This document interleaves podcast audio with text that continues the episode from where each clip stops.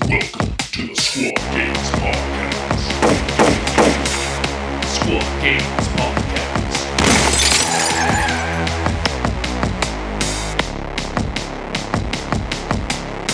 Well, we're faking it till we make it here. Uh, it's not like we just finished the last episode and we're going to talk about this episode. Um, Adrian, you come from New York. There's a lot of rats there. There Um, are. There are many, many a rat. Oh, you, you don't like to see them, but sometimes you do. Yeah. A lot of Pied Pipers then. Yeah. Um, do you have any particularly favorite food spots uh, in? Uh, yeah, yeah. We have. I mean, the pizza is obviously always good. There is one spot that uh, my wife and I, I think, have been to more than any other spot over the course of many years. It's called Kings County Imperial. Hmm. Uh, it's it's a Chinese spot. They have two locations, one in Brooklyn, one in Manhattan, and it's just like consistently amazing. It's uh, really good food. Kind of got like obviously not new American, but you know what I mean. Like the dishes are a bit uh, experimental and and and different, but just like amazing food. They have soup dumplings like to die for. The best soup dumplings I think I've probably had. Uh, really good cocktails, great atmosphere, music, ambiance. The service staff is always good. It's just like always an amazing experience every time we've gone, uh, and that is probably like the restaurant I frequented the most in in New York City. Oh, amazing, amazing. Gee, is there any new food spot you found?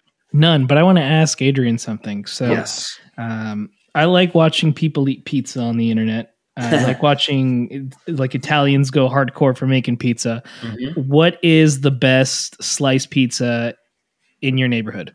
In my neighborhood, well, uh, my neighborhood is a heavily Italian American neighborhood and has been for a long time. So I'm kind of spoiled for choice.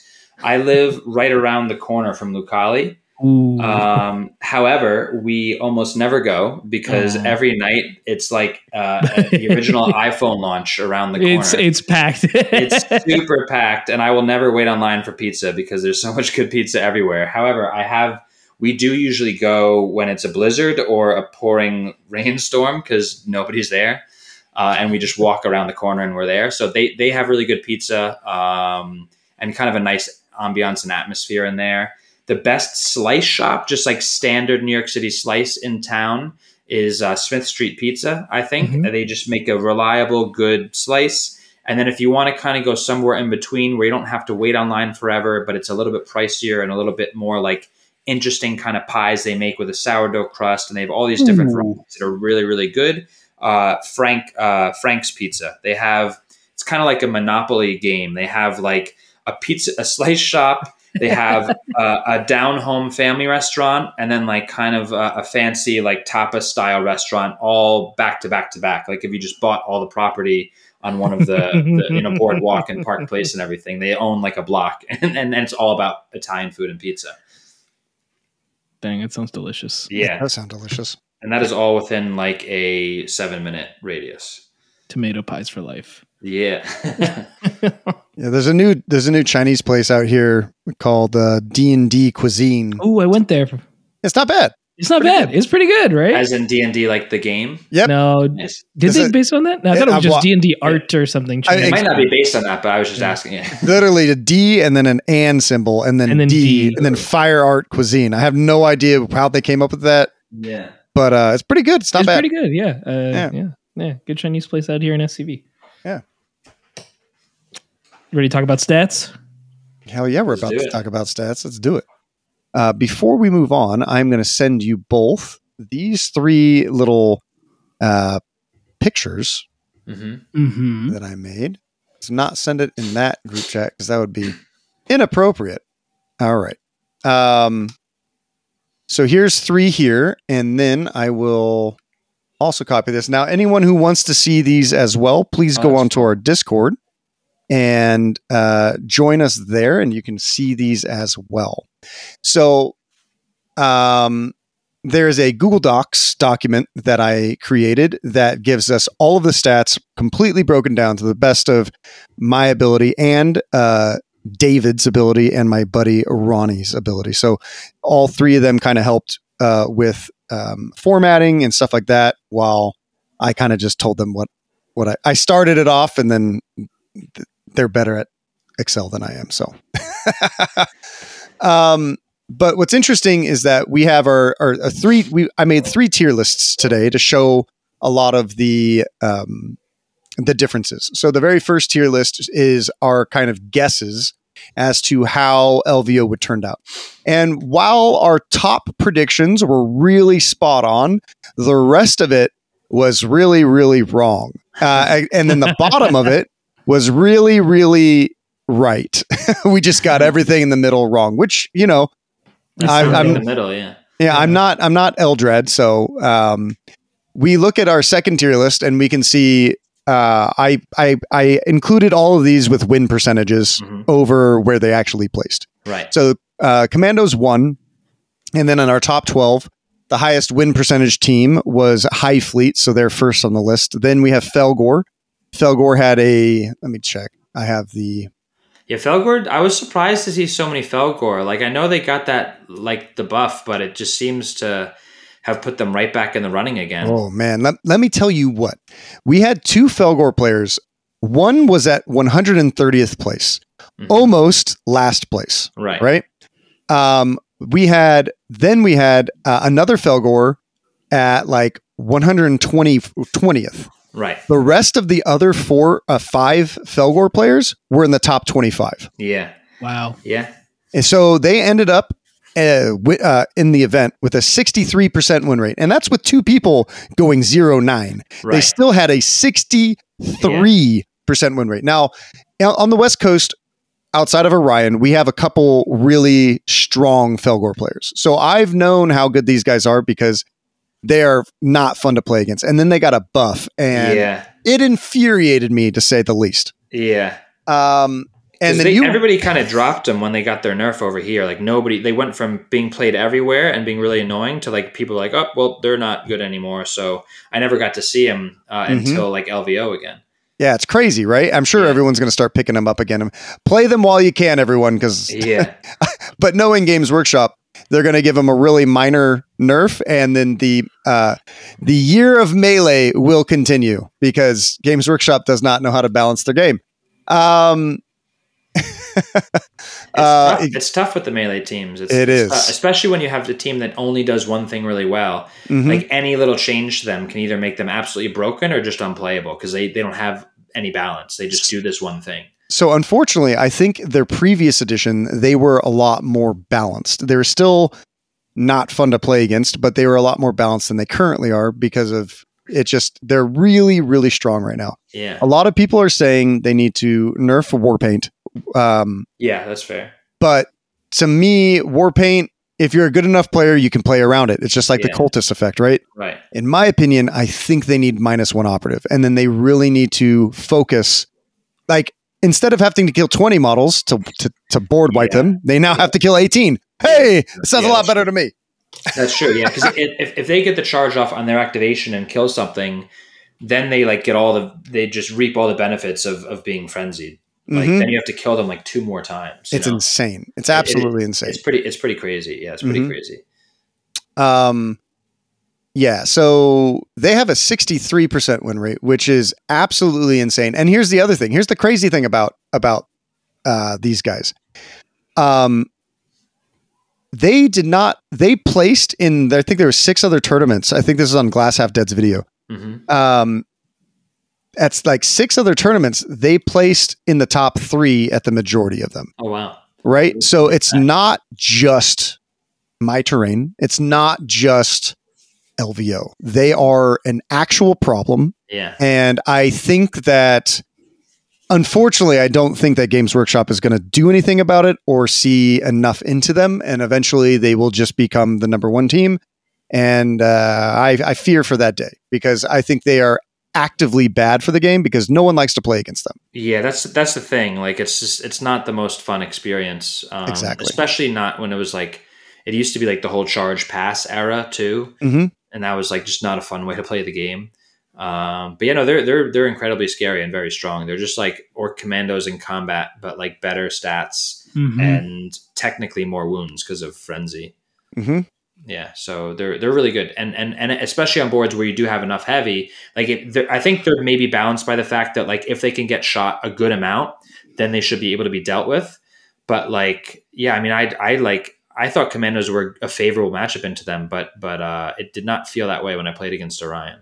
Yeah, and then you also have like Orion played vet guard on my most open board possible at the Right. very end of the tournament Right. on loot object Right. their biggest one and they barely won yeah. right i mean that's this is the this is crazy stuff this is crazy town right Right. Yeah, yeah, that's true. That's true. Because I did see that board, and there were a few objectives that were very shootable from vantage. So hmm yeah, so then we then we move on to vetguard and vetguard have a 58.4 uh 54% win rate with five players. So that's also a very strong indication that the team is also very good. Hmm in the top 10 then we had um um uh, void dancers. Void dancers have a 57% win rate and then we have Kasrkin the Kasser Kings I should say yeah, with a 52% win rate and um we have Hand of the Archon finally in the top 10 and they had a 48% win rate I believe let me look here uh a 46.94% win rate What did uh, what did Commandos have overall for the event? 53 Okay. So you can we can see some of these teams, and I think that when we look at it, I have a different stat in here. I don't know if you guys can see me highlighting certain things. But Mhm. when you look at the overall placement, the average placement of where these people placed or where these players placed, um, so I have the average rank of all the players together and then their highest rank. Mhm. So if we look at something and that somebody has like a really uh, a really poor average ranking, and then they also did not place super well, Mhm. you can see that the team might be struggling. right. Um, and then if you see somebody who has like a really bad ranking, like um, um, the Hand of the Archon, right? See here, where's Hand of the Archon again? Hand of the Archon. They have an average ranking of 62, which is just over where, you know, on average. But they had the highest ranking was 10. So you could see like maybe the team's low end is is kind of low, but their high end is also really high right. right? And then when you see teams that have like Gellerpox, Orion didn't pilot them, so they have not great stats this tournament. Actually, they have one of the worst stats of the tournament. Fair. They have the highest rank of 72, which is seven below the average. And then their average ranking as a group was 101 Mm. out of 130 Mhm. right? So like unless if Orion is piloting them or somebody or somebody's like because they're a really highly skilled team to actually play them correctly. yeah. So many models. well. You have to play an incredible positional game. Yeah, and be very, very, very cagey and conservative. Yeah. So, you know, looking at some of these other things it, stats are very very interesting and you can take you can take a lot from them. Mhm. For instance, like cultists, there was two players. Uh, one player went 13th and I can tell you uh, that's James Robinson. He hit I think he only had one practice game with with their new changes and he went 13th. Yep. With one practice game on their new supposedly game breaking trash tier uh making them bad I think they're so fine. Yeah, they good. and then the and then the second player who i don't know who uh, i'm not familiar with the player's name uh went 35 yeah. Right so like obviously in my opinion this team is still busted um so I know I know this is just one tournament, and then there's going to be a lot of tournaments from all over, and Games Workshop, I'm sure, has a way to pull up all the stats, but it's still pretty interesting. Yeah. If you guys want to see this whole table of the difference between um, our our last presi- our, our last predictions, who won, who was the top ten, who actually went positive as as a as a group, and who actually went negative, you can check that out in our Discord. But also, the one that I want to talk about the most is Games Workshop. They they typically say any team with over a 55% win rate needs to be looked at. Right? 60%, you know, actively needs a change. Uh, 55% to 50% uh, is acceptable. 49% to 45% is acceptable but anything less than 45 needs to be looked at and possibly buffed. Hmm.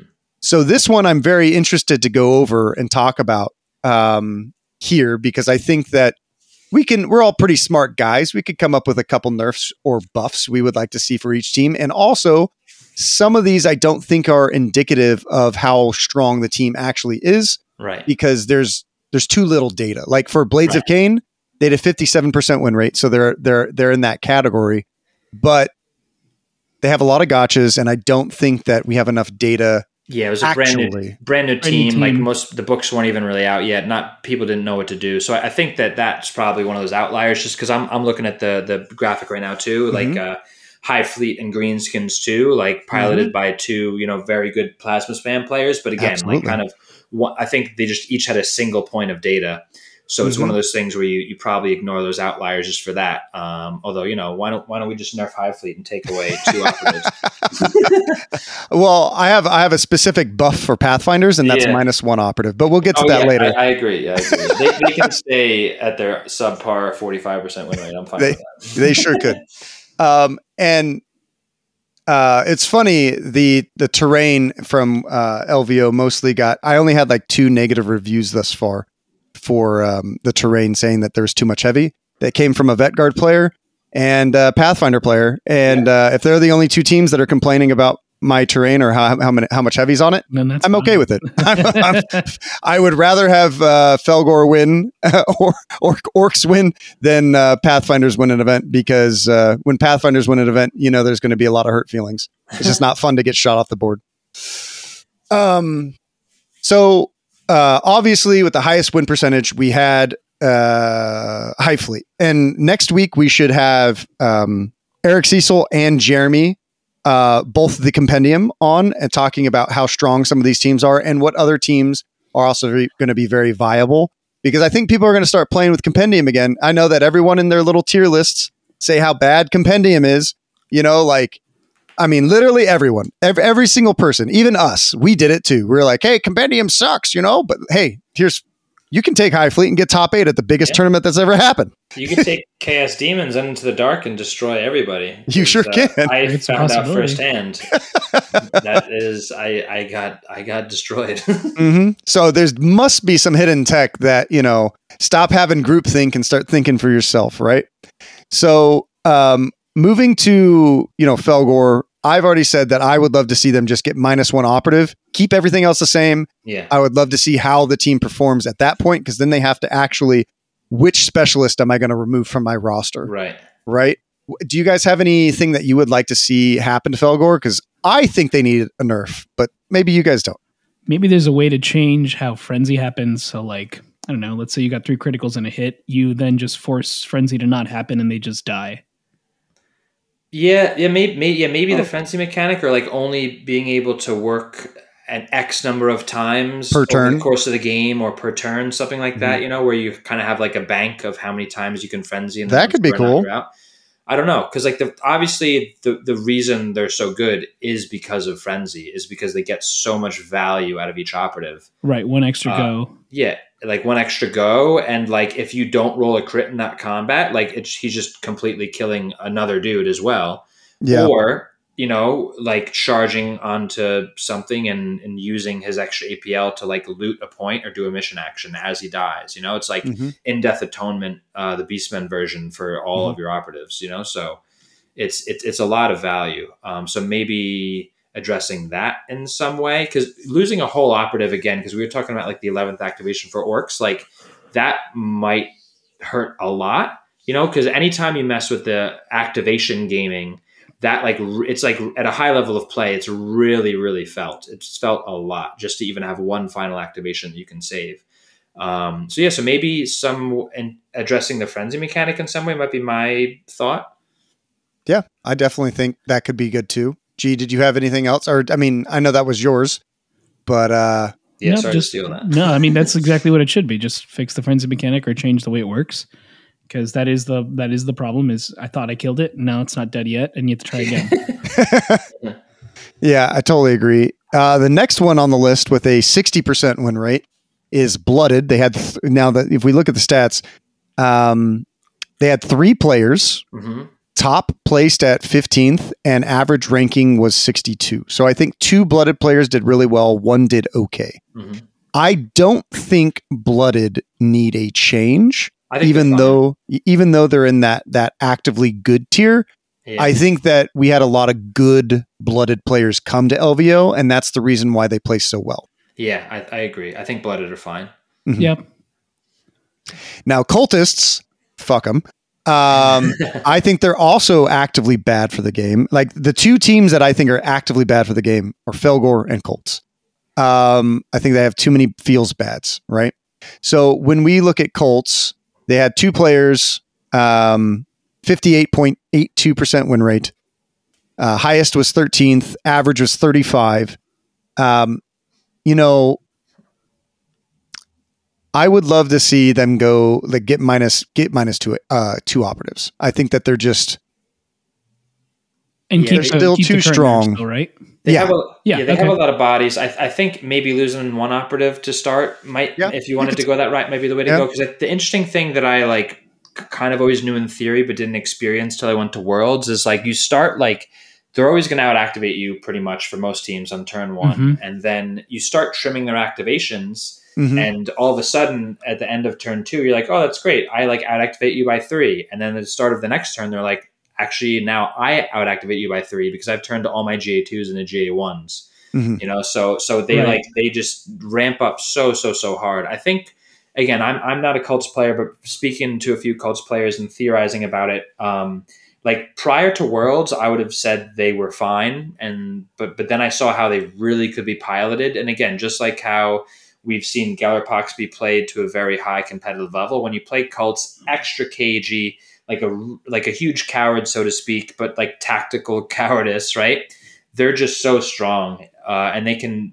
just blow like you out of the water late game on turn three and turn four. Like you you don't you don't even need to go three three on the primary until you know turn three and turn four, and then you just take over the game. So I think the changes have probably the nerfs have probably made them like you you get punished more if you make mistakes. You know because the operatives are a little bit less durable. However. Um, if you don't make mistakes, I think they still play exactly the same. Absolutely. Um, And The yeah. more you, the more you play them, the better you get against them, and Yeah. you have you have to come at them like a Gellerpox kind of thing, yeah, and you want to ignore their torments, just kill the small guys, and then you'll be you'll be okay. Um, but like they're actively they actively make feels bad moments, and I just don't think the team is balanced whatsoever still. And I think like obviously the best Colts player still lives down in Australia and didn't make it to LVO, but I feel that if if Alexa came or or like um, the guy from Spain came, Hava, yeah. Hava, yeah, I feel like we would have seen them in the top 10, Oh, for sure. Yeah, for sure. may, you know, really easily, right? Because the, Yeah. the team is still, they're just a surgical knife at the moment and they need to be blunted. yeah. Going Yeah. on to, to, to Breachers, there's only two players. They did relatively well each. They both, they both went, I think, six and three or close to six and three. They both placed very well. Um, but they were also in the high end tier. I I think they're still close to S tier. I just think they have too many bad matchups in a large tournament in order to win. But yeah. that doesn't necessarily mean I don't think they need to be addressed. Do, what do you What do you guys think? Hmm. Yeah, I'm not sure. Maybe maybe something very small because Yeah. like I, I I think that they're they can they're very good. They're very consistent. They have answers for almost everything. They're very durable too. I haven't played the team enough myself to know maybe what I'd address. But if if it was anything, I think it should be like a small tweak. Agreed. Um, I'm not I'm not really sure. I'd have to think about that a bit more. Maybe just a change to um, Stems maybe or something. That's it. Because yeah, everybody takes stems obviously. Then they all get yeah. So maybe you're Maybe just like two war EP? paint. You limit Yeah, or, yeah, or you limit the amount you can take like a Oh, yeah. five or something. I don't know. I could see that. Yeah, because it, it is it is that that makes the break point very very hard. Plus you get like the uh, the brace for for for impact. counterattack Yeah, yeah, impact counter. or Yeah, whatever, yeah. exactly. So for Vet Guard, I have pretty strong opinions. I'd love to see what you guys think. Maybe it's the same. I- One of- yeah. One of which is uh, Demo Mine not going through walls. Yep, that's If I would, if- love, if it's- I would love that. if it's I still got, a- I got cut out by that so Yeah. many times. If it's still a problem, um, make it two inches, uh, and that would be a secondary follow up instead of three. Um, the other thing to them would be to put the spotter in line with everyone else, and also another one is uh, that I think should happen to the whole game, but they probably won't do it. is uh, fixing the rosary alongside everything else to not work on crits. Right. Yeah. Right. Any of those big things. I think those. I think. I think. Um, I think the rosary should happen to everything, and that should put everything more in line with some of the damage reduction that they've they've already been doing. But I feel like one of the other two would probably put them in a better line, and if you did both, they'd still probably be okay. Yeah. So, Yeah. I, I think for me, the, the four things I always am concerned about when I play Vet Guard are like, yeah, the Rosary really changes the combat math. In Death Atonement really messes you up. Uh, Mhm. The the the mine, the demo mine is is the most scary thing, and then the spotter just makes it so you're you can never be safe, and somebody's always getting shot no matter what. So Yep. of those four, I think you won't you don't have to touch all those four, but of those four, the spotter and the demo to me are the more obvious things. I think if they were to touch the spotter, maybe make it so if you're behind heavy, you're fine, um, something like that, um, or maybe it only works on already you know activated models, or just some tweak to it. Because right now it just it just there's no negatives. You just see someone and then you shoot them immediately. Um, Absolutely. Which, which, you know, which I get. Like people, are, I, I'm I'm okay with people getting shot. Like it's okay to get shot, but like it just feels like if, if you have no agency to be able to hide anything, Right. then it then it really changes how you can play the game. So that's one. And then the demo mine also. I mean, I, I heard you mention a few changes to the demo mine, but what about like just once per game, like every other mine? Go in line with Um, the mines. Or do you I mean- that's too much? I think I think if I know I think that would be fine. Yeah. Uh, I think that would be fine to do. stuff the same. But yeah, you'd- yeah. but you'd have to keep the other stuff the same. Yeah, like yeah. I I don't mind multiple mine blasts if if you, it has to be touched in one way or the other, right? Like you it can't. It's so strong. Yeah. So the other thing, and what's interesting about Vet Garden is that they had five players. Mhm. Uh, highest rank was number two, and then they averaged at forty eight, which is like, you know, top third yeah. on average pretty good pretty good that's why like you you start to see like hey here's the highest rank and they averaged really well and they had five players there's Yeah. something wrong with the team I think right? they're one of those teams that just has been untouched since the beginning, and every time people have been starting to group together and be like, "Hey, man, like." I think Vetguard should probably get a nerf. Then there's like, oh, but now there's Pathfinders, and like, oh, well, let's deal with that for a second. And then Pathfinders get dealt with. It's like, oh yeah, Vetguard, they're still kind of good, huh? And they're like, oh, there's cults now. like Yeah, they, they've just been like, there's like big Under the distractions- radar. big distractions every time with like a more broken team. Um, but yeah, I think I think they definitely the demo is the obvious one that needs to be addressed if there's only one thing for sure. And then second after that, I move on to the spotter. Maybe just maybe just adding a little asterisk to it, so there's some way the opponent can avoid it if they need to. yeah. So now here's the craziest one right? Okay. this team has to have something happen to them and if they don't there's something wrong with games workshop. Uh-huh. They they they must love the emperor just a tad bit too much. They you know i don't know what they would be doing if if they don't mess this team up. There's there's an active problem with this team now a lot of good players took this team so maybe it's skewing it a little bit in one direction but if a lot of good players are going to take this team they probably still shouldn't be this good so we had seven players take novitiates to LVO. They they had the highest rank of 12, but they averaged 36. Huh. Okay, Hmm. so as a whole, like really And They had a 59.02% win rate. That there's there's a problem with seven players averaging 60% win rate and averaging 30 like top 5th of the of, of LVO. That's Yeah. insane. Those Yeah, like commandos don't reach those numbers, and obviously they still need to be need to be touched, right? Yeah, like yeah. it's it's actively a problem. Now they still get smushed by some of these other big teams, but Right. there's such an active counter to the majority of the field that you know, I, I do I know how to fix them? Absolutely not. I'm Yeah, they're I'm not very complex and very weird. I, I tried to play them for a brief period of time, and they just felt like if I made any mistake, I would just fall apart. Mhm. So I think I think they definitely you know you need a good pilot to play them. But I mean, as with Kasrkin, anytime you have dice fixing in the game, Mhm. that team has the potential to just be amazing. Like anytime you can just choose what dice you want, there's always going to be a potential for that team to be too good. So Right. I don't know if they're too good right now. They definitely like those stats that he pointed out definitely feel very strong. Um, but this is also coming from someone who just played Commandos all year, and I've never think about them. So, so Yeah. That's true. That's yeah, true. yeah. So to me, I've just been like, oh, novitiates, uh, whatever.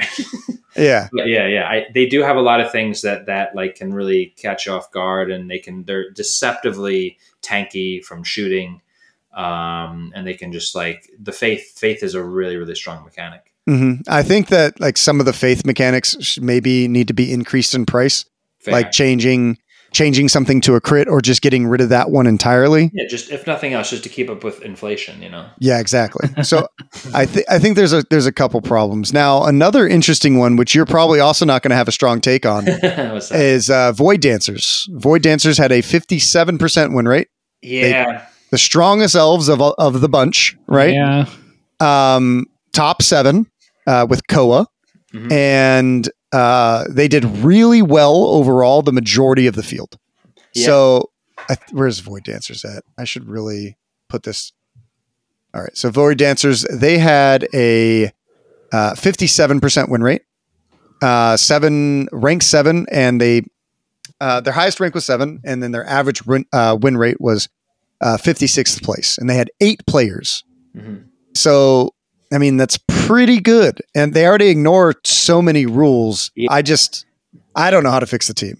Yeah, they're they're in an interesting spot because they're one of those teams that like I feel like is is sort of gatekeeping in a way because like at a, at a lower to mid level of play, all the rules ignoring and their stats are just going to like beat a lot of Right. people. hmm But in a major tournament like this one or a big tournament like Nova or something, like they they will eventually run into a team or a scenario that they just cannot win. So agreed. Agreed. so it's one of those things where, like, yeah, you may see them at an event be in that upper, you know, 75th to 90th percentile consistently, but I, I they don't win big events, you Mhm. know? So They're always the the- bridesmaid, never the bride. exactly. So due to that, I don't know if they need to be changed necessarily. hmm It's one of those things where, like, I, I can see how they can be frustrating to be played against a lot of like players or a lot of teams because they do just ignore rules and they are strong and they can hit you and fall back and double hit you and all this other stuff. But it- but again, if we're not seeing them like take a bunch of big tournaments, I'm not sure if that is like needs to be addressed. You know what I mean? Agreed. Yeah. But that's just that's just my thought. We we have a lot. We have a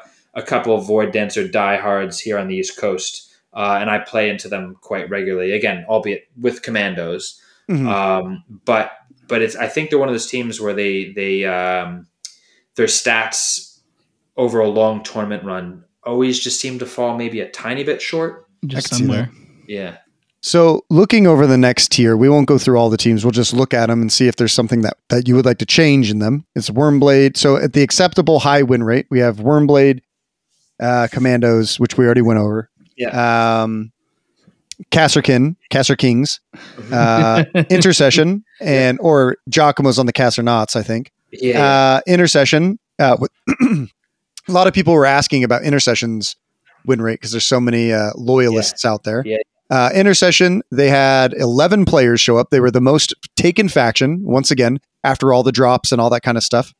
Um, they placed the highest placement was 23, and they averaged 75, which is really kind of low yeah.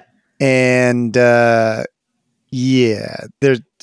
We'll we'll go over a couple of the other stats here in in a, in a minute, but uh, there's something something wrong here with them. Yeah. Um, I mean, having played them all last year, I I think there's a few things for me with intercession that's preventing. I mean, number one, like like I've said before earlier in this podcast, like as people have gotten better at this game and really more focused on playing KG and playing activation gaming, like Mhm. six man Mhm. teams, Elites die. it is it is rough out there for elites right now. It is Yeah. super rough because like when you get out activated by like six or seven, like I you just what do you if you make one single mistake, you're dead Mhm. and if you you have to play super cagey which is which is kind of counterintuitive for space marines like you're supposed to just run out in the open and get You've shot got to be aggressive. you can't Yeah. no but you can't you can't be Exactly, you can't. that's the thing Yeah. so like you have to wait till turns three or turns four like you can't lose a single model on turn one and you can only lose one maybe two on turn two and then you have to play the game in turns three and turns four so it's interesting because they are supposed to kind of be a beginner faction, but the way you have to play them to achieve success is is very cagey, which is not like kind of how beginners play the game. I think honestly, if they were to revert the changes, the ner- the nerfs they did to intercession, they'd still be fine. Yep, Like, if they just went back to how they were, and it, it wouldn't impact the game at all. Um, and I think a few people, I think like uh, like John Reese had uh, proposed this, and I had never really thought about it. But maybe there needs to be a change to like the Overwatch mechanic as a whole. Yes. You know, so like instead of just standing out in the open and hoping to get a shot off, which a good opponent will never ever give you, Exactly. you can you can do something different. You can flip your order or dash or I don't know something. So like That's a can cool proj- idea. You That's can a cool project idea. you can project a threat, but then move out of the way if they don't give it to you. Which I like that one. won't. Yeah, I was thinking That's about that myself. that's- Make like a weaker move action or something. To me, Yeah. that's probably the best iteration of a cool Overwatch. Instead of it being like an Overwatch shoot action, maybe it's, It's just a an Overwatch reaction, you know? action, Yeah. Yeah, a exactly. reaction. That's a really cool idea. or It's like really being able to go on guard on open. I don't know something to make elites feel more like elite uh, could be cool, and you could just specifically add it to like intercession and legionary, and uh, I mean probably just them, or maybe even custodies, because custodies are fine on open. They're just really busted and into the dark. Mm-hmm. Um, but that just is some compendium teams just are because I don't. I think the game was balanced around open Yeah, and into the dark was just something that was added without thought for who would be good at it or not. yeah. Talons are actually really good with Ten Sisters too. So Yeah. on open specifically. So and it- activation. Yeah, they're they're they're a pretty spicy one. Yeah, I like I like reverting all the changes. I also kind of like the changing to Overwatch, but I doubt we'll ever see them yeah, do something that, so drastic. I don't think they do that because that literally changes the game, and it Mhm. very may very be one of those things where we're like, oh yeah, actually that's pretty broken now that we actually play it in real life. So Maybe we'll have to wait till whenever they drop uh, a new edition of Kill Team to get Yeah. to see a change to it. yeah, So, uh, moving on to the next tier, these are the lower acceptables. We have just, just before we go there, I think Yeah, we, go for it. The, one thing because we talked about Genestealer cults, I think it, I think they're probably okay. It remains to be seen right now. Yep. They've got a, a, a large amount of buffs, but I'd, I'd love to see a bit more play and data for them before we yeah. talk So about a nerf there because I, I love the guys. They're they're So- like you know they're the underdogs. You got to refer them a little bit. I think Wyrmblade did really well. So um, Anthony, who's a local of ours, Mhm. played them really, really well. He got to uh, rank 11, Mhm. uh, 11th place, uh, and they averaged 46. So they, with three players, they placed pretty well. You also had Janice piloting them and Yeah. John John Boudreau, I believe is how you say his last name. He's from up north. Um, those three players played him really well. Yeah. The, they all, I think the Janice and John both placed around this in the 60s. right. And then with him in the 11s, you know, like they had a 53% win rate. I think they're in a really good spot. And I think a lot of their changes really helped out the team. And I I'm, think so. Yeah. I'm excited to see where they go from there. I'm glad to see them playing again because it used like at least on the East Coast they just like no like they nobody would play them because like they were just like not great. I, I think I think in terms of like a tournament performance too, and like if you're not used to playing them, like they will gotcha so hard. Oh, yeah. And so I th- that maybe you know depending on who they played in this tournament and if they were used to the team or the new buffs, like you can do what and where and when. It's like they just pop up wherever, reroll all their dice, switch back to conceal, and you're like, wait, what just happened, right? Yeah. So they're once- really good into shooty hordes. Yeah, and once you learn their tricks, then they become a much easier team to play against. But you have to know what they do, otherwise they will beat any team if you don't know what they do. Yeah. Yeah, So moving to uh, the lower one, um, we have Legionary, which was at a 48% win rate. But the, the problem with Legionary, there's a glaring problem. Um, Legionary had uh, 10 players. They av- uh, the highest ranking was 38, Mhm. and the average at 36 Yeah. or 76 was the average ranking. So this, so the question is, is is is Legionary dead? And when we look at a different statistic here, uh, elites had a overall win rate at LVO of 33%. yeah, it, it's it's tough out there for them. And and Yeah. you know the other thing I just thought of right now on the spot, I think, unless someone had, I can't remember if someone had mentioned this to me prior, so I apologize if I'm stealing someone else's idea. But but um, a- another thing you could do for elites is what they used, what they did in 40k in the last edition, which is some sort of like armor of contempt thing, where like Mhm. space marines in general like ignore one of the AP of a weapon. Yes. We think we That- brought that up in the Squad Games Discord at Okay, one there point you in go. time So too. I, I knew I, I think I'd heard that somewhere. I think it's So- it's pro- definitely been floated around because it's a mechanic that's already exists. I'm sure that we Yeah. didn't come up with it either. Fair, fair. But like, I like this game like is so cinematic, and all the all the factions really feel like they should. Ex- I feel like except for elites, right? Yeah. Like Space Marines are have to be like the the biggest cowards out of everybody, and Vet Guard just runs at you with a dude and then dies and holds onto your leg and you can't move anywhere. You know, so, Yeah. so it's like all right, uh, so something something to because I think if you buff leads too much, they could very much become a problem. But something that either increases their durability per model or allows them to be like pseudo 4 APL with that kind of guard mechanic we talked about, hmm or or something because because unless like, what if we gave you them all? What if we gave um, intercession and legionary four APL? No. Oof, that's I don't know. I would- I would a not do that. I would not do lot. hey, Four I'm just APL saying. five models, maybe, maybe You- I don't know. You don't. You don't need to. You don't need to change guard at that point, right? yeah, no, seriously. Yeah, I move, I loot, I shoot you twice. Yeah, Yeah. Right. or or or like I charge, I fight, and then I double shoot. Like, it's Like, what the that's hell? pretty crazy. Uh, I, think, if anything, Uh-huh. I would love to see custodies go back to four APL, but Yeah. not on Into the Dark. Yeah. Yeah. Just a specific negative, like not into the dark, unopened. Yeah. We're good. yeah, Um, Star Striders still seem to be in a really good spot, so we're not. We don't. I don't need to touch them. Um, yeah. I think The- they're strong, but I think they're they're okay. I think they're okay. Hand, uh, Hand of the Archon had some had some interesting uh, statistics. So they had six players with only a forty six percent win rate. Um, Brett really brought them up. If he wasn't there, mm, this team would not be looking good. shout Uh, out Brett. yeah, shout out to Brett. Uh, we have a they had an average of sixty two, which is right in the middle of the field. Um, I think they're completely fine. I think Yeah. that they have they've always had a really high skill ceiling. If people are good at the game, they can play at the team really well. If they don't understand all the other teams, they're going to have a harder time with the team. Yeah, I think they they're very they're very much like a like a getting the gears moving kind of team, and Mhm. I think part of the reason why they also struggle into commandos, other than the just severe stat check, is that they just can't kill models early. So Right. you you prevent them from getting pain tokens for a turn or two, and by the time they ramp up, like it's too late. A- absolutely. Um, another team that seems to be doing okay. I think Games Workshop has finally buffed them to the right spot, uh, which is uh, still semi poor. They will probably never win an event, but if you take them, you will do okay. Uh, that's exaction. Yeah. This is gonna be my- this is gonna be my next team. I'm gonna try. Oh, yeah? them. Gonna try Okay. them. I need to, I need to adopt like a, a, a lower tier team and see Now- see if we can. Do, do you do you can- plan on taking this team, or do you are you going to go like the Inquisition route? No, no, no. I want to actually take. You wanna do the full I- team? I, I bought two boxes of Exaction Squad. Okay. from the Nice. Strategist. And uh, talking about hobby stuff, I uh, I just built my first model today, my proof of concept. Okay, Um, but I am doing a Genestealer cults infested Hell uh, yeah. RBD squad. So these are as corrupt as cops come. You know. do, do you want to hear my do you want to hear my what I'm doing for exaction? I will that? never play them. It's going to be uh, the Gotham City, City PD, and the the Ooh, leader is nice. going to be commissioner.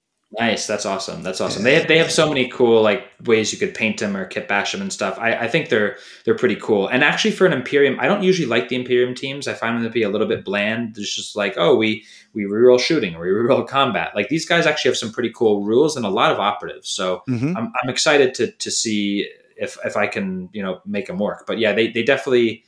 There were some good players taking them this weekend, and I talked Yeah, to, there was. few of them, and they were like, "Yeah, no, not not as good as we thought."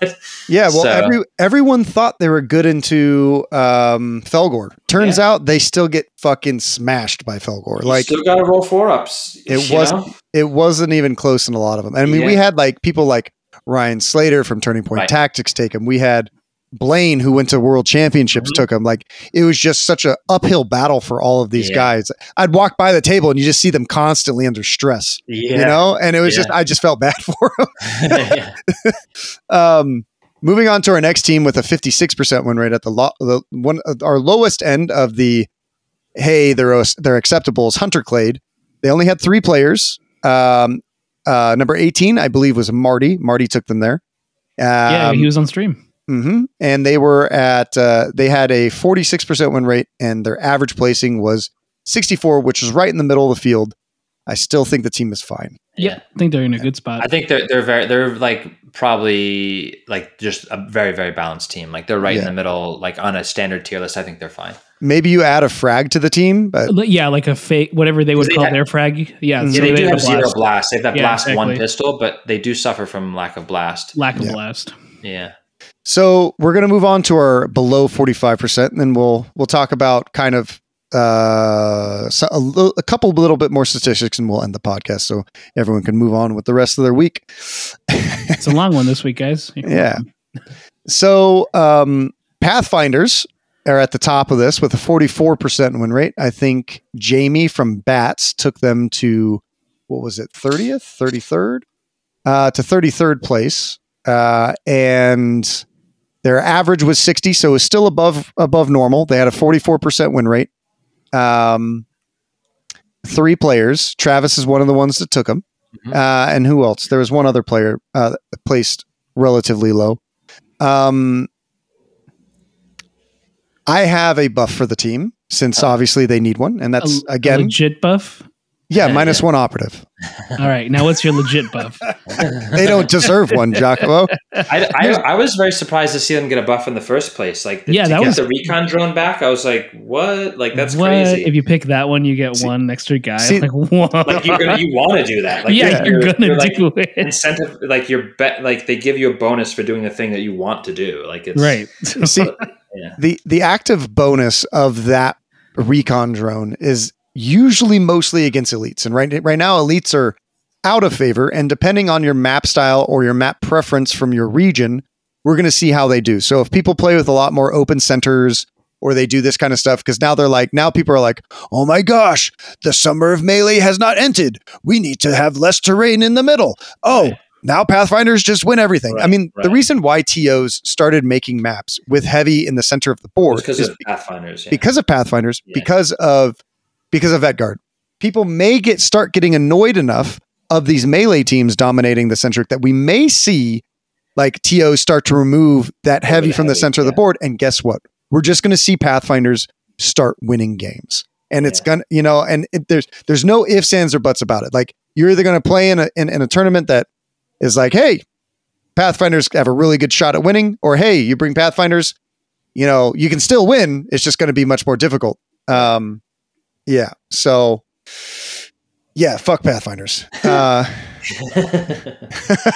I I would think like maybe they just can't double up on certain gunners, like they're forced to take one or the other. mhm. Um, I mean that's more of that's more of a nerf, not really a buff. Damn, it, I can't think of a buff either.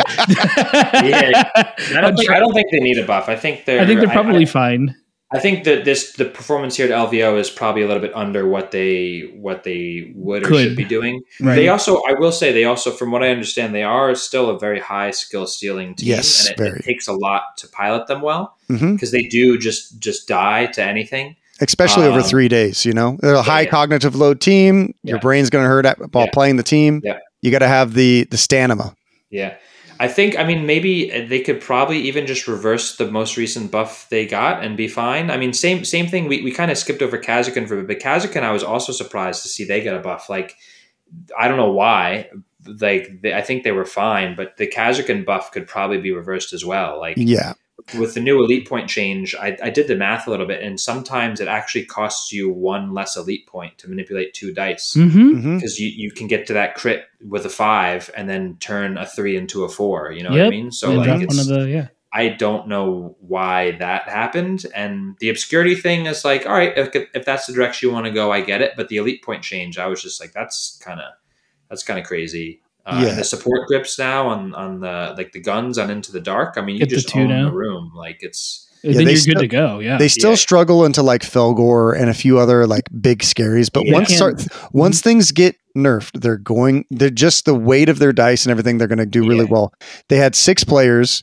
Highest rank was si- was sixth place with Austin Lewis, who's a very good player, and they averaged 57th. So they averaged pretty relatively well as a, as an overall whole, and they also placed really high. So what that's Yeah. telling me is that even though they generally have a steady line across the board, like they're going to relatively do above above Yeah. normal, you still have those players who can push them to that next level and can win events easily. Hundred percent. I, I think I, w- I would rather see them change something about the use of elite points, like to because they're so lethal, but they don't have amazing defense. They don't. They can't use all. elite points with save. So I would almost rather them become a more balanced team because in in theory these guys are supposed to be like had an like extra tech. lethal super soldiers that are also a bit kind of stout and sturdy. So maybe you revert the elites point change to what it was, but then you allow yourself to use your elite points on like defense to some to some extent, right? That'd be nice. Uh, you know just just to just to make it them a bit more balanced across the board because I think they they got better at killing the teams they already killed. Right, which like they, it's they not point at Exactly. something and they delete it, and now Mhm. they point and delete it even harder.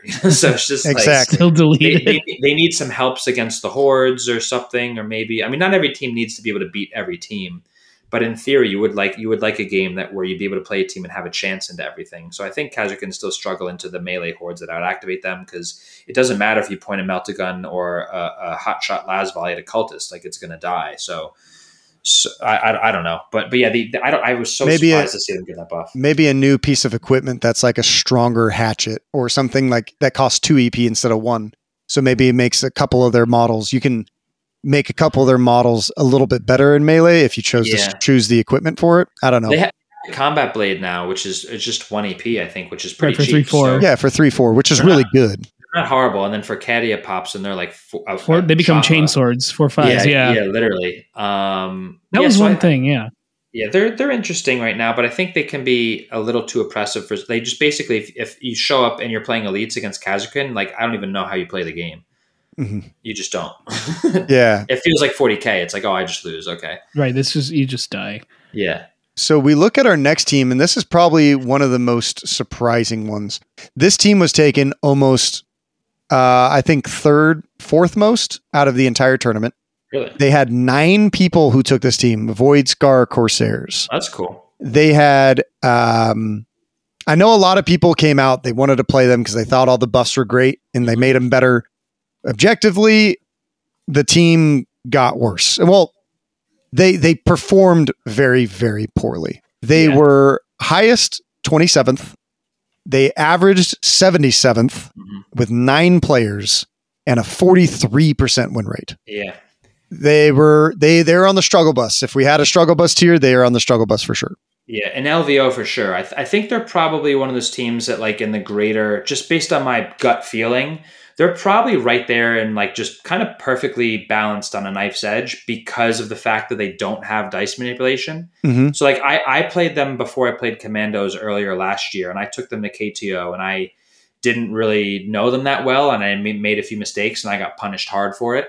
Um, but like they're one of those teams that sort of like void dancers end up running into a matchup they can't win. Mhm. Corsairs can win any matchup. It's just that they need their dice to be average all the time, always. Right. Yeah. It's got to If make they have one bad dice roll, that's really bad. If they have two bad dice rolls, you probably lose the game. Like Yeah. it, it's they're they're that balanced, and that feels very elfish to me, and that's that's very cool. And I love playing the team. They're fun. They're just like superheroes. They just somersault over and do three things and close the door for free, and it's it's just like a lot of fun. But I think they're probably fine. I think the buffs the buffs are definitely buffs. Um, I don't think it's going to elevate them to like tournament winning status unless your dice are just always perfect. Um, but yeah, I, th- I think I think they're fine overall. I think they're fine. So I would actually like to see them get a buff, and I want to see them get the hand of the Archon treatment, and I think this would really help fix the team so that Oh, they're not as the weapon in line.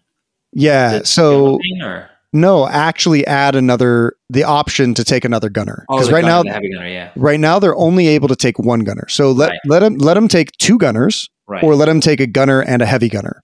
That's right? true. Yeah, I feel Yeah. like I feel like if you did that, you put them on the same power level as Hand of the Archon, right. because I I just objectively think Hand of the Archon is just the better elf faction between the two. Overall, I think so. I think so. Yeah. Yeah, Right, and they would and play different enough to be worth you know not having to decide. No. I 100% agree with you that I think they're probably one of the best balanced teams out there for sure. But unfortunately, most of the teams currently are not balanced. Yeah, the game is very lethal right now, and Yeah. they, these elves just die to anything. Yeah. So the next one was that that did well was um it's funny that Tomb World did better than um Hierotek. Huh. Uh Tomb World only had one player but had a 44% win rate. Uh Hierotek had a 40% win rate. Um and uh, I believe they had 3 players. So I would put I- that based on numbers. Like you know, you Yes. had one really No, good they had player two players. I versus- apologize. Yeah, so still you had one versus two, and they might not have done as hot. So like, Yeah. that's I mean, they both did poorly. They data. They averaged 95th, and the highest placing was 90. Poor Necrons.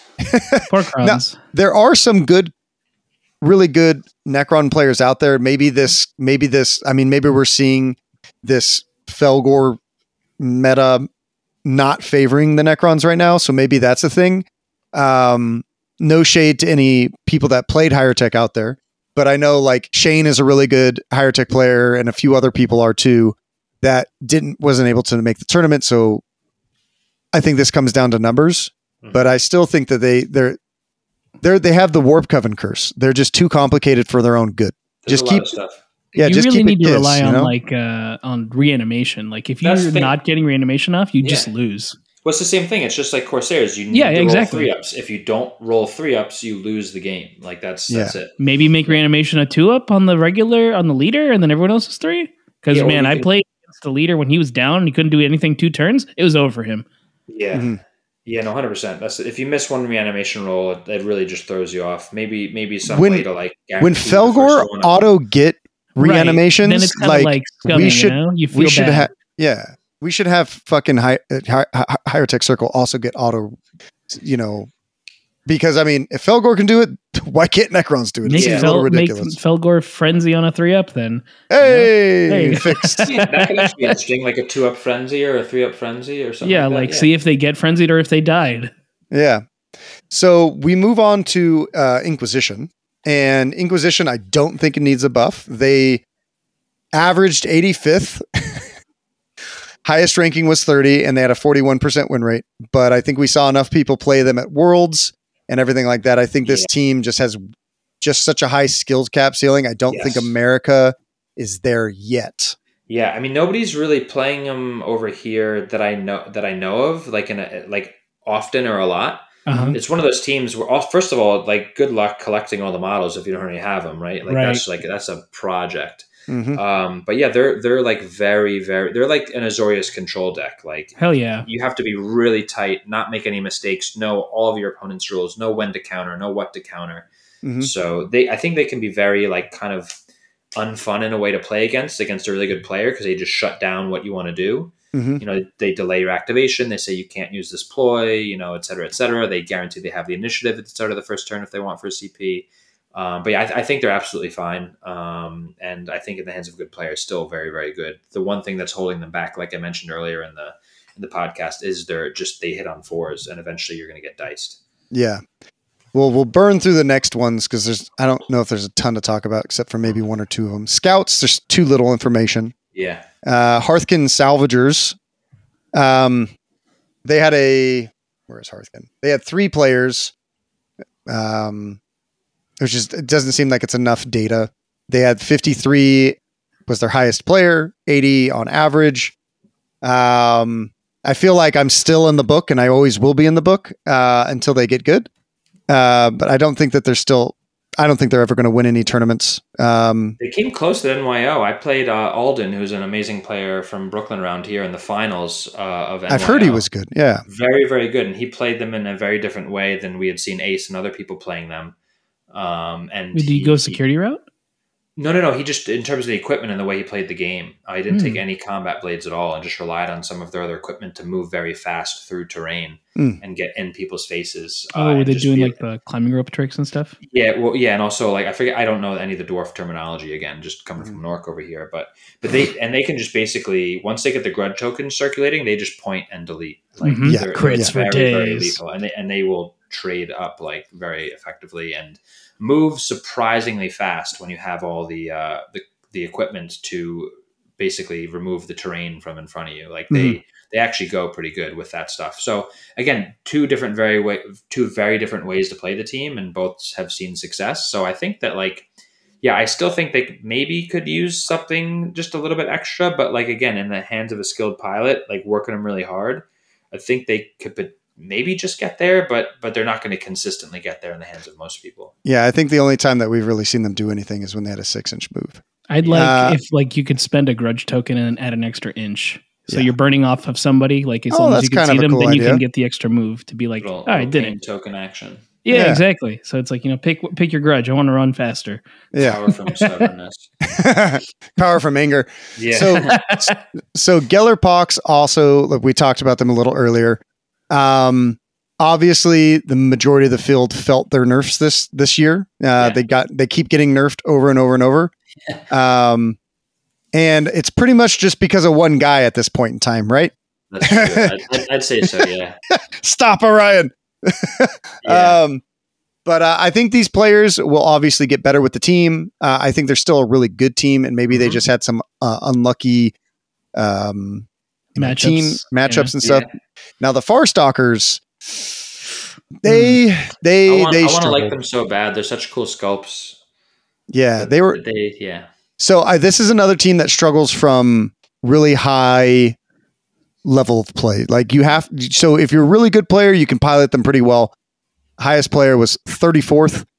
Um, average was 92nd, and they had a 29% win rate with Mhm. three players. Uh, I think that when you start seeing numbers like that, even coming out of three players, Yeah. it starts to show like, hey, you know, like maybe there's maybe there's a problem here, even though there's only three players.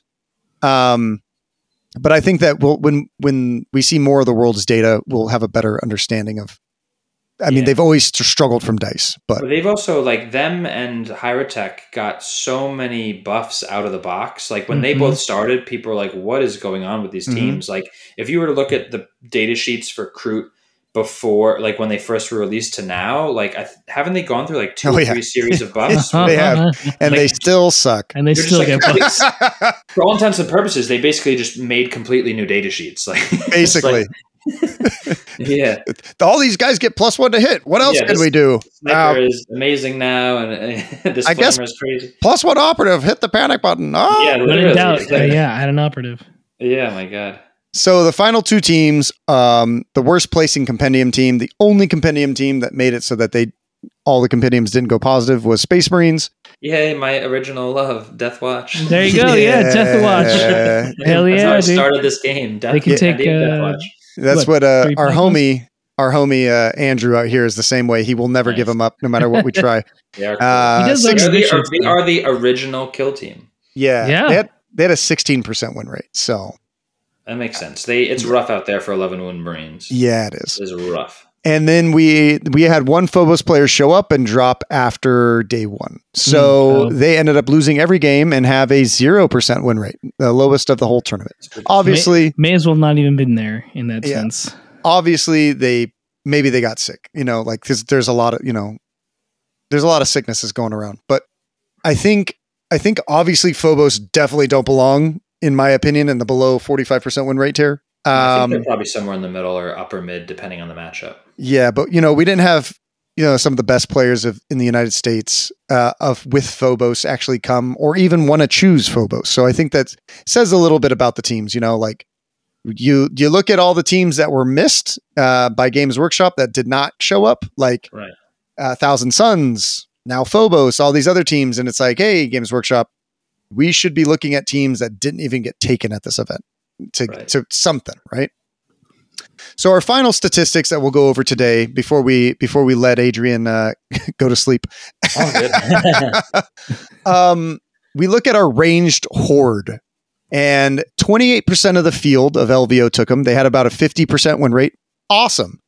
Uh, melee horde, there was only 13% of the teams uh, of players took them, and the win rate was 58%. If you want to see how I divvied these up, um, it's pretty simple. Ranged horde is if you have 10 or more models, and most of them do shooting. Melee was uh, 10 or more models, and pretty much all they do is fight.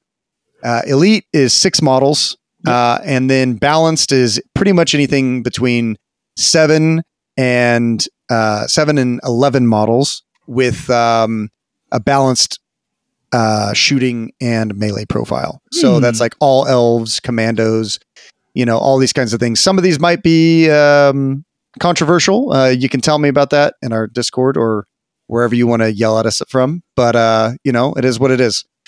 Uh, our balanced sheet, 38% of the uh, players took it with a 46% win rate. Uh, when you want to see who who narratively won LVO, right? Uh, the answer is Chaos. Chaos had the highest win rate of all uh, all LVO. So they took this year's with a 53% win rate overall. Makes sense with with blood with some good blooded players and Fellgor players and the Oh, cults. Yeah, yeah. um, and then you have uh, Imperium with 51%, Space Marines with a mere 31%. Uh, Xenos with a 48% and Aeldari with a 51% as well. So our last shout outs of the of this podcast before we talk about random stuff and shout outs ourselves are the teams. So we like to stir up a little bit of drama here. Um, Uh and uh, It is you know, legally binding. You can sue it us is. for it. Yeah. we, we, we, we, we like to talk a little bit of shit sometimes, you know, um, about other teams from other areas, just in all good fun. But, uh, you know, in the end, uh, it's you know, obviously all in good fun. You guys can come to this to this uh, sheet and you can see um, all of our all the teams that showed up with more than two players. I think we missed a couple. Um, and you know the top 10 players that came to the event we have where they came in as a seed their previous itc ranking and then their current itc ranking adrian obviously kudos to you brother got first Hell yeah. hmm um, but teams are a little bit more interesting. Uh, so we had bats cats. We need a we, we, we, we need to get a team that's pest con- uh, uh, pet control team out here. Pets. Yeah, we, got, and we, and we got we got the rats from from Brooklyn. Rats, too, there you so go. yeah. uh-huh uh-huh the, They the- just call it area team, put a letter in front of that, and then Yeah. hope it works. i'm trying to get the rats to come to the all valley team tournament so we can have the bats the cats and the rats Yeah, right. Although ours, I don't think actually stands for anything. It's just it's just the animal because we have them here. um, then we have Rochester, damn. yeah we have Cadia Fight Club, Gobnobs, Kel Team, Kill Team and Coffee, Maple Leaf Wargaming, Plasma Spam, Privateer Press, Southern Discomfort, Warp Fire Minis, Warp Surfers, and I think I'm missing Six Sided Legion and a few others on the list. But um, in the end, there was uh, it was interesting to see where some of the teams came in on because a lot of some people just play for teams too, right? So like it was interesting to see where so Cats came in the number one team in the US, right? And it was interesting to see where they actually ended up. And they actually lost two placings because Plasma Spam and Bats ended up, um, you know, uh, uh, surpassing them because they did so well in the tournament. Kel Team had 11 players show up with a 49% win rate as a team, but they jumped quite a few. They jumped six rankings and got third in the world. Ooh. Uh, they they took number one in America by five points over uh, over Plasma Spam, and then we have uh, Plasma Spam who came in with six people, but they had the highest win rate out of all other teams, um, and they ended up jumping up one rank and came in fourth. Cats fell. Um, the Cats fell quite drastically to a minus two with a 27% win rate as a as a team. Mm. Bats came in with a strong Now, the crazy thing is the Bats had one drop. And if that person dropped and played their last round and won, they actually would have taken uh, best win percentage. They actually jumped up six ranks from 20th in the world to 14th. Southern Mm. Discomfort jumped up 10 rankings uh, to 31st. Maple Leaf Wargaming jumped up 23 placings. Wow. Yeah, they to had, they had a huge showing, and Huge all their bit, guys yeah. were probably like competition for best team spirit too. They Oh, all yeah. had their hockey jerseys on, and they were Mhm. they're very very good team spirit coming out I- of Canada. It was really cool to see. I should add that award next year. Best team spirit. I like that. Yeah, I like that. Yeah. We'll give them a Uh, baton. Yeah. Gobnobs, um, they're uh, a, a Bay Area team. They jumped up 30 rankings to 55th. We have Warpfire Minis. Unfortunately, a lot of them got sick on the last day and they had the most drops in the tournament. Damn. Um, and I think only one showed up for one game on day three, and they they brought six players. So they had a total 14 drops, 31% win rate as a team, but they still jumped up 10 rankings up to 78th. Nice, nice. Cadia Fight Club jumped at the highest, uh, which is another uh, Bay Area team. They jumped 56 rankings. Wow. Yeah. to 84th in the world. Uh, so they did really well as a team. Uh, Warp Surfers came in with only two players, but still jumped up 18 rankings. Kill Team and Coffee is interesting. I made sure that all their players were labeled under Kill Team and Coffee, and somehow they minused two players during the team. So either they removed themselves from Kill Team and Coffee or something happened with BCP. But uh, they ended up staying the exact same in the world. They stayed nice. at 89th. And then we have a Privateer Press, uh, which was a brand new team that debuted at uh, uh LVO. That was with Aiden. Aiden was on last week, and they uh, ended up jumping up to from never being ranked to 196th. Nice. Oh yeah. Yeah. So a couple cool things out to a lot of these teams. Hopefully, everyone continues joining teams and playing with a lot of these people. Um, ultimately like it's all in good fun with the with teams and um, it's something just an additional stat that everyone can kind of talk about and you know have fun. Feel, so. feel good online. Absolutely. Feel good about our fake internet points you know? Hey they pay off. What did you win from itc by the way my guy Oh, uh, yeah. Well, apparently, Games Workshop is giving me all of the Kill Team plastic for an entire year. Wow. Yeah. Let's go. Very nice. pretty sick. I'm really, Very really pumped for that. Really, really pumped. And you won um uh golden ticket, correct? Yes, I got a golden ticket from LVO, which is going to be awesome. So I get to go back there. Um, nice. I don't have to worry about that for the rest of the year. All right. Uh, and I got a really, really cool glass uh, trophy for uh, first place in ITC for 2023. And I think it's the first year they gave that out. I don't think they did it last year. So they did not it's good. It's a good time to be uh, coming up in the kill team scene. Games Workshop's getting more and more involved and uh, supporting the competitive community. Uh, I mean, the they own the ITC now, right? So yeah, they better. They, they did a deal, so it's it's cool to see them getting more involved. You know, and they work directly with BCP over the course of the World Championships to like make the results more accessible via their website for most people with a cool interface. So like, uh, it is it is pretty cool. Um, and this was like not the technically the first World Championships because there was one the year prior, but this was the first year they did the World Championships on this big of a scale.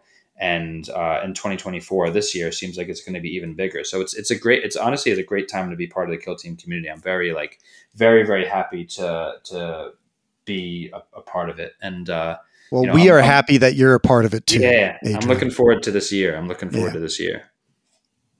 Yeah. So, is there anything that you want to shout out, brother, so we can uh, let you go to sleep?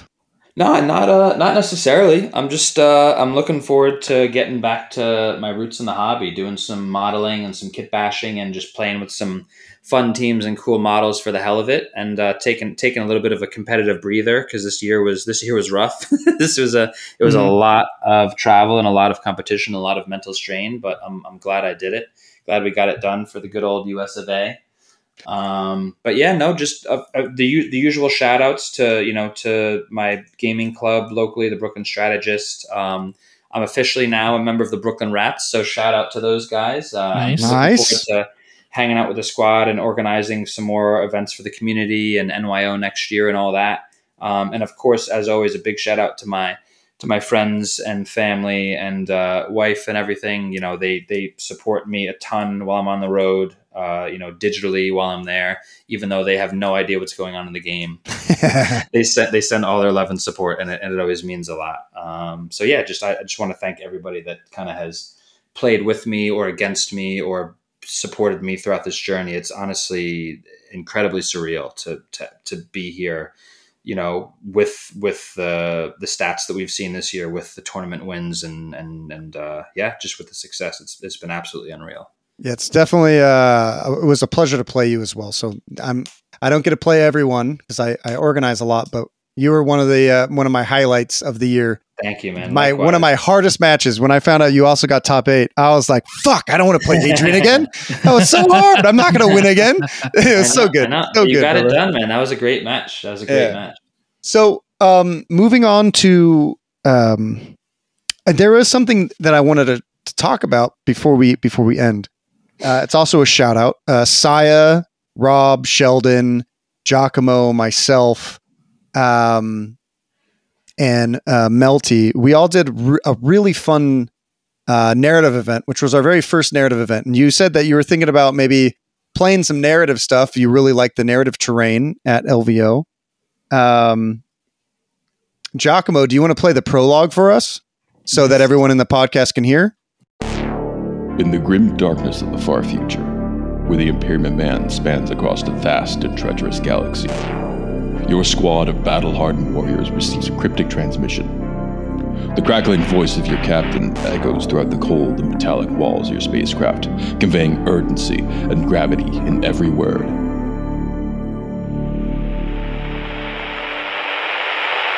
Attention operatives, a decrypted transmission has been intercepted, affirming the existence and location of an enigmatic apparatus known as the Standard Template Construct, an ancient piece of lost technology possessing immeasurable power. The suboptimal frequency of the transmission has resulted in substantial data loss. Intelligence has decoded the sector of space housing four life-sustaining planets, Sector Aterum. However, the disrupted frequency has obscured critical details, rendering us blind to the exact location. The urgency to secure the STC first is imperative.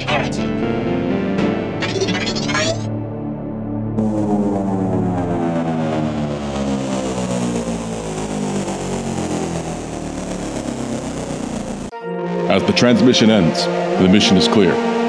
Embark on a perilous journey to uncover the location of the STC and secure its power and secrets, or destroy it so that no one else can have it.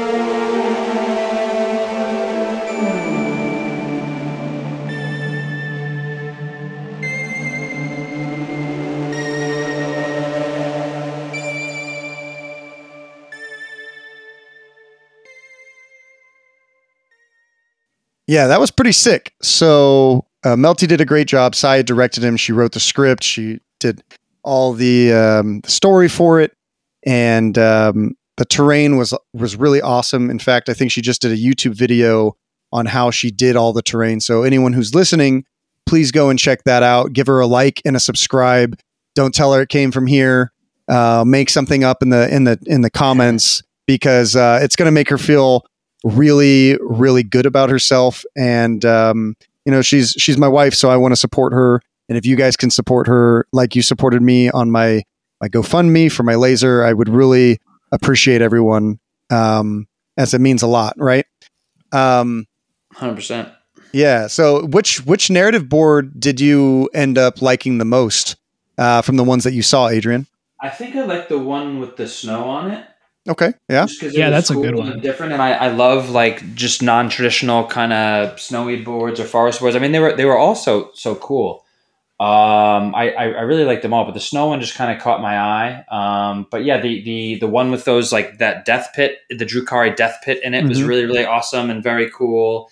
Uh, and I also just love to see some boards where there's actually just like grass and forest on stuff instead of just like a an urban cityscape like we're so used to playing. I, I, I love the uh, the variety in all of them. I love the fact that some of them were like double length, so you could have like a multiplayer situation going on and affect each other's games. Like they, they looked really really cool, and and I do as much as I love the the kind of competitive balance of the game. It is fun to just build a board where you just go full thematic and you're just Mhm. like this just looks right and it feels cool and let's just play it you know what i mean so it was really awesome to see that at lvo this year too um, you know in addition to the competitive stuff yeah have you ever dipped your foot into to narrative before I've done narrative a few times. I, I've done. We did a, a narrative event here in Brooklyn. Um, I think it was maybe two years ago, um, and we had a custom made like big trench board, and it was like super long, and I think we had like eight players on each side,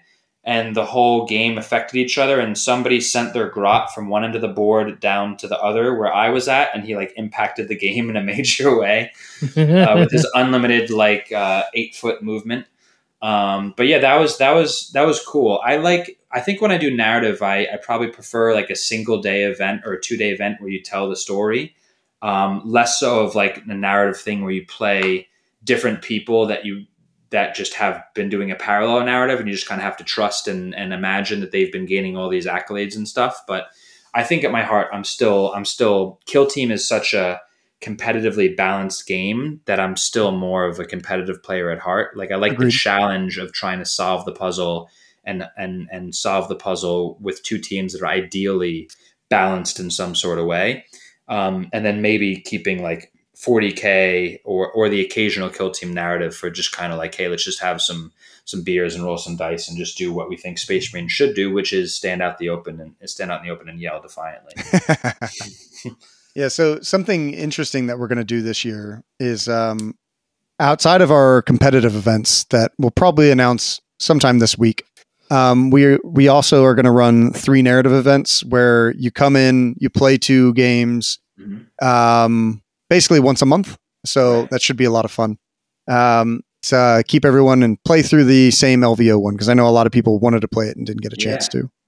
to. Um, but yeah, I mean, it should be a lot of fun. Firstly, I want to apologize to everyone. A couple days ago on Tuesday, um, I accidentally, or I didn't accidentally, I released all of our Patreon, uh, not our Patreon. I re- I released all of our videos for the narrative event on YouTube, and they're all going to ping everyone. There's going to be seven or eight video pings on our Discord. I apologize to everyone. Um, I'm not going to be up in time in order to delete them all. Um, so uh, I guess I could try to have me the me bot not do it, but uh, it might be funny to uh, just let it happen. Uh, apologize for that. But also, if you guys are interested into the narrative event, please check lustersworkshop.com. The narrative event is live. You can click on the packet, see for everything for yourself, play for the uh, play through the missions, and have fun. And join us over the next few months as everyone completes the narrative and can tell talk all about it in our narrative uh, section of the Discord. Um, yeah, should be fun. Adrian, oh, yeah. any shoutouts? Do I?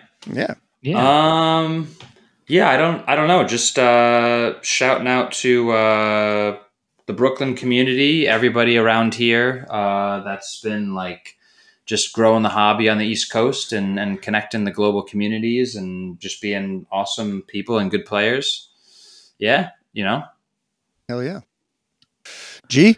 I want to start a fight for my ending. Oh Jesus! Um, deep dish or New York slice? You don't have to answer the question now. I just wanted to start a fight. Fuck uh, deep dish. well, you know, you know what I'm going to answer. Yeah. Yeah, deep dish. yeah, right. Yeah, right. you know, I like I, I like deep dish, but I think thin is better. You and your ricotta cheese bullshit. I fuck. I hate it. I don't like lasagna. I don't like deep dish. Uh, you guys can sue me it's legally binding. yeah, it is. I also don't like pineapples on my pizza, and if you do, you're a towel loving something, communist. Something. Yeah, though, something. Though I hear New Haven is the is the style to go with. What is New Haven? New Haven, uh, Connecticut. That's what I hear. Yeah, they, oh. they make a decent. Connecticut has some okay stuff. New Jersey has some really good pizza, as yeah. does New York. That yeah. whole area, like, it's just, I'm so jealous because I'm in we California. Have, we have uh, we have a corner. We have the market cornered over here on the Seriously. East Coast. we have a monopoly on pizza. Yeah, I'm jealous that you guys get better pizza than we do. Yeah, but you guys get better Mexican food, so we sure do. It, it and, evens out and possibly better sushi. Maybe not that, all the time. That's possible. Yeah, it's possible. Yeah. We're coastal, you know. Coastal. We'll, we'll share yeah. that one. Uh, but anyways, you can find me on Instagram at wargaming underscore uh, wargaming underscore studios. I'm still painting Kasrkin. You know, nothing changed from like two days ago when we said it. And uh, you can join the conversation on Discord. The link is in the description. And once again, as always, and every time, thank you to the patrons. They they help us out in a more personal way. And of course, you can always join. Links are in the description. Right. Cool.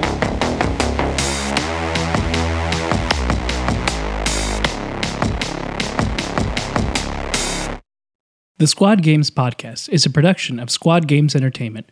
For more information on Squad Games, please visit our website at lustersworkshop.com slash squad-games.